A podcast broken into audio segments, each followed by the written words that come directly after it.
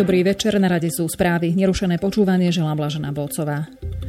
Nemeckí vyšetrovatelia únosu vietnamského expolitika a podnikateľa z 23. júla minulého roka vzniesli vážne podozrenie voči Slovensku. Krajinský kriminálny úrad v Berlíne predpokladá podľa správy mienkotvorného denníka Frankfurter Allgemeine Zeitung, že obeď únosu opustila šengenský priestor a vrátila sa do vlasti v slovenskom vládnom lietadle. O týchto nových záveroch nemeckej polície informoval denník Frankfurter Allgemeine Zeitung a jeho správu prebrali všetky vplyvné nemecké médiá. Informuje TASR. Ako dodáva Sita, Vietnamca uniesli najprv z Berlína autami požičanými z Prahy. Tie mali zabudovaný GPS systém, ktorý ukázal, že dodávky prišli až pred vládny hotel Bôrik, kde už čakal Robert Kalinák na rokovanie s vietnamským ministrom. Berlínsky vyšetrovatelia teraz tvrdia, že stretnutie malo jediný účel – prikryť samotný únos. Ako dnes na sociálnej sieti uviedol koaličný poslanec a vtedajší minister vnútra Robert Kalinák, v zozname cestujúcich v slovenskom vládnom špeciáli, ktorý poskytli vietnamské úrady, nebolo meno trestne stíhaného občana Vietnamu. Nebol prevážaný žiaden ležiaci pacient, ani spútaný alebo inak obmedzovaný človek a všetky osoby mali diplomatický pas. Ministerstvo vnútra dnes uviedlo, že únos Vietnamca nemá vplyv na vzťahy medzi Slovenskom a Nemeckom. V stanovisku ku kauze tvrdí, že únos sa malo dohrať v Nemecku a nie na Slovensku a preto ho vyšetruje nemecká polícia. V ďalšej časti však už hovorí o súčinnosti pri preverovaní možného zneužitia slovenského vládneho špeciálu. Slovenská informačná služba a vojenské spravodajstvo uviedli, že nemali informácie o tom, že Slovensko poskytovalo akúkoľvek súčinnosť pri únose vietnamského podnikateľa. V maji tohto roku to povedal premiér Peter Pellegrini s tým, že ho o tom informovali predstavitelia spravodajských služieb. Pripomenul, že ak by nemecká strana okamžite po únose, ktorý bol zachytený na kamery, informovala medzinárodné inštitúcie, Slovensko mohlo byť obozretnejšie. Postup slovenskej strany v tejto kauze kritizuje prezident Slovenskej republiky Andrej Kiska aj opozícia. Ministerstvo vnútra v reakcii uviedlo, že orgánom činným v trestnom konaní nie je Andrej Kiska, opoziční politici a ani rezort vnútra. Prokuratúra a polícia musia rozhodnúť, či sa tento prípad bude vyšetrovať aj slovenskými orgánmi. Pokiaľ sa tak stane, rezort vnútra poskytne vyšetrovateľom maximálnu súčinnosť, tak ako to robil aj doteraz. Prezident Andrej Kiska vyzýva vládu, aby vytvorila podmienky na účinný zásah proti pochybným spolkom, ktoré sa rozťahujú v našej krajine. Vyhlásil to s odkazom na ruskú skupinu motorkárov Noční vlci, ktorí majú základňu v Dolnej Krupej pri Trnave. Podľa jeho slov je pôsobenie nočných vlkov závažným bezpečnostným rizikom pre našu krajinu. Založenie ich tzv. európskeho sídla na Slovensku je výsmechom oficiálneho postoja Slovenskej republiky k anexii Krymu a politiky Ruska, odkázal prezident. Tvrdenie policajného prezidenta Milana Lučanského, že polícia nemôže konať, kým noční vlci neporušujú zákon, označil Kiska za úbohu bezpečnostnú stratégiu. Na marko ruských motorkárov pripomenul, že po boku špeciálnych jednotiek ruskej armády sa zapojili do vojenských operácií na Kryme. Líder národniarov a predseda parlamentu Andrej Danko tiahne do boja proti ľudovej strane naše Slovensko. Chce v parlamente prijať opatrenia, ktoré by viedli k zrušeniu strany Mariana Kotlebu a dokonca vyzval aj médiá, aby mu v jeho snahe pomohli. Z ľudovej strany naše Slovensko prišla na slová predsedu parlamentu reakcia. Píšu dnes parlamentné listy. Ako píše hovorca strany a poslanec Milan Uhrík v stanovisku na sociálnej sieti, Danko ani SNS nemá žiadny mandát na to, aby rozhodoval o tom, kto má byť a kto nemá byť v parlamente. O tom totiž rozhodujú výlučne len a len občania Slovenskej republiky v demokratických voľbách. Slovenskí inšpektori práce odhalili za prvý pol rok 1166 nelegálne zamestnaných osôb. Takmer polovica z nich boli cudzinci, najčastejšie štátni príslušníci tretích krajín. Zákaz nelegálneho zamestnávania porušovali vo väčšine muži. Skontrolovaných bolo takmer 12 tisíc objektov a viac ako 28 tisíc fyzických osôb. Na tlačovej konferencii v Košiciach o tom informoval Národný inšpektorát práce s tým, že za porušenie zákazu nelegálneho zamestnávania boli uložené pokuty vo výške viac ako 2 milióny eur. Najčastejšie nelegálne zamestnanými cudzincami boli Srby, Ukrajinci a Poliaci. Predsednička Žilinského samozprávneho kraja Erika Jurinová počká na ukončenie vyšetrovania požiaru v Centre sociálnych služieb v Likavke v okrese Ružomberok, pri ktorom zahynul jeden muž a podľa jeho výsledku vyvodí zodpovednosť. Povedala to dnes po návšteve Centra sociálnych služieb v Likavke. Doplnila, že po jej príchode do centra už boli všetci evakuovaní klienti vo svojich izbách.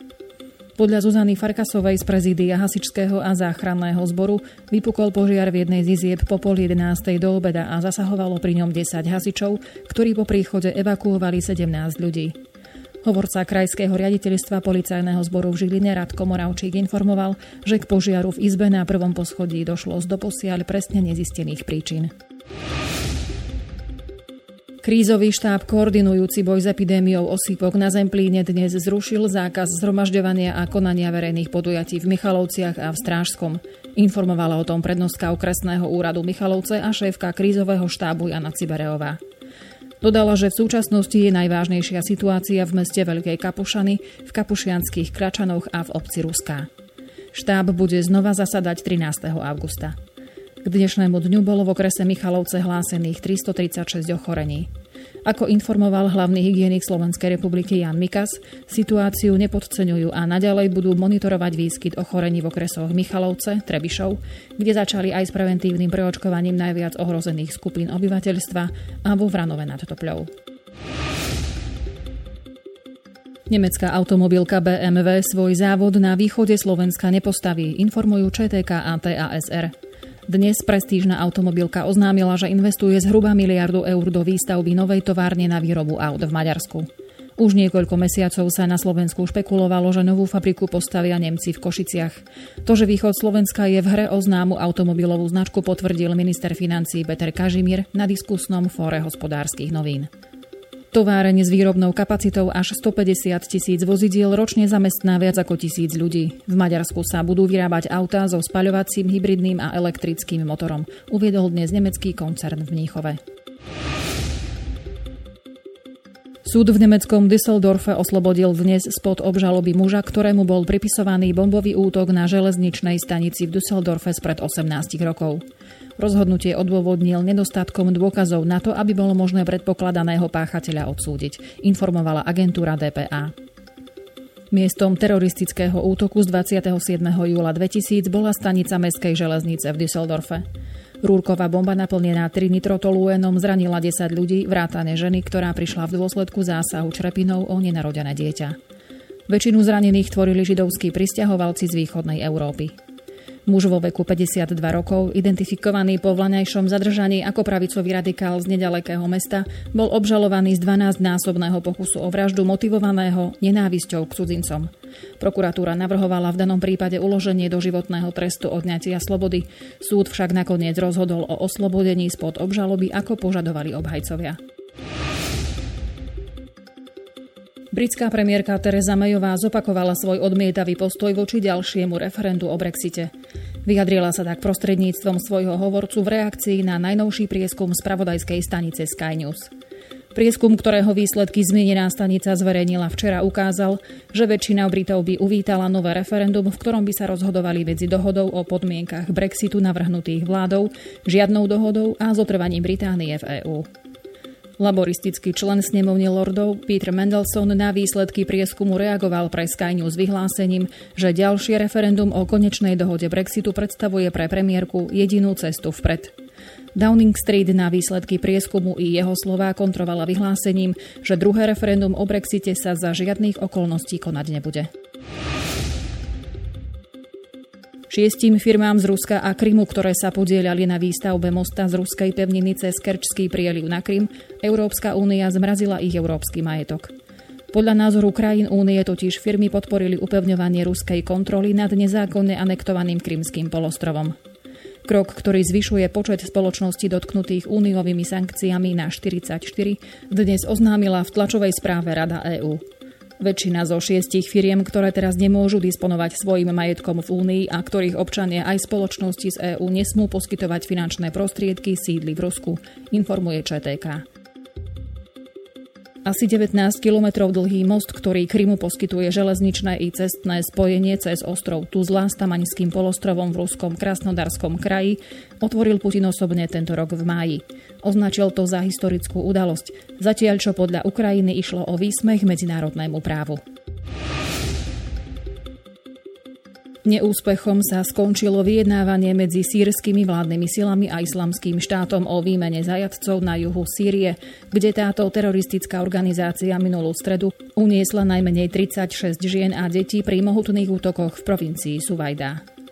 Agentúra AP o tom informovala dnes s odvolaním sa na vyjadrenie mimovládnej organizácie Sýrske pozorovateľské centrum pre ľudské práva so sídlom v Británii. Štyrom uneseným sa medzičasom podarilo utiecť, dvaja ďalší prišli o život. Cieľom vyjednávania bolo uzavretie dohody o prepustení zvyšných 30 žien a detí, výmenou za oslobodenie 150 bojovníkov islamského štátu a otvorenie koridoru, aby mohlo uniknúť ďalších 100 militantov napojených na IS, ktorí zostali v obklúčení blízko hranice s časťou golandských výšin okupovanou Izraelom. Namiesto tohto kroku vládne sily obnovili dnes nálety na danú oblasť, uviedlo centrum. Iránska vláda dnes skepticky reagovala na vyjadrenie amerického prezidenta Donalda Trumpa, ktorý prejavil ochotu stretnúť sa s iránskym prezidentom Hasanom Rúhánim. Trump včera povedal, že sa s Rúhánim stretne kedykoľvek, pokiaľ ten bude chcieť. Iránska vláda predtým vylúčila priame rokovania s Trumpom pre jeho rozhodnutie jednostranne odstúpiť od medzinárodnej jadrovej dohody s Teheránom. Iránska polooficiálna tlačová agentúra ISNA dnes citovala prezidentovho poradcu, podľa ktorého sa v prípade záujmu o rokovania musia Spojené štáty najprv k dohode znovu pripojiť.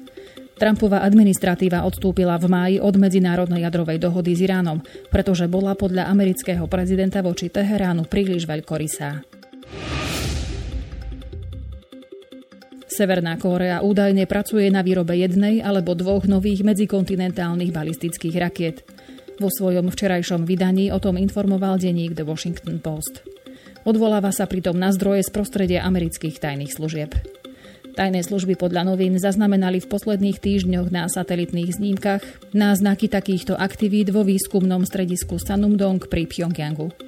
V ňom vyrobila Severná Kórea aj prvé medzikontinentálne rakety schopné zasiahnuť Spojené štáty. Správa prichádza len niekoľko týždňov po tom, čo americký prezident Donald Trump vyhlásil, že Severná Kórea už nepredstavuje jadrovú hrozbu. V júni sa na verejnosť dostali informácie, že Severná Kórea pokračuje v zbrojení a tajne prevádzkuje aj svoje zariadenie na obohacovanie uránu. Toľko na dnes zo správ. Na záver ešte informačné zdroje – Denník NHN Online, parlamentné listy Pravda, Teraz a web noviny. Želám pekný večer a do počutia.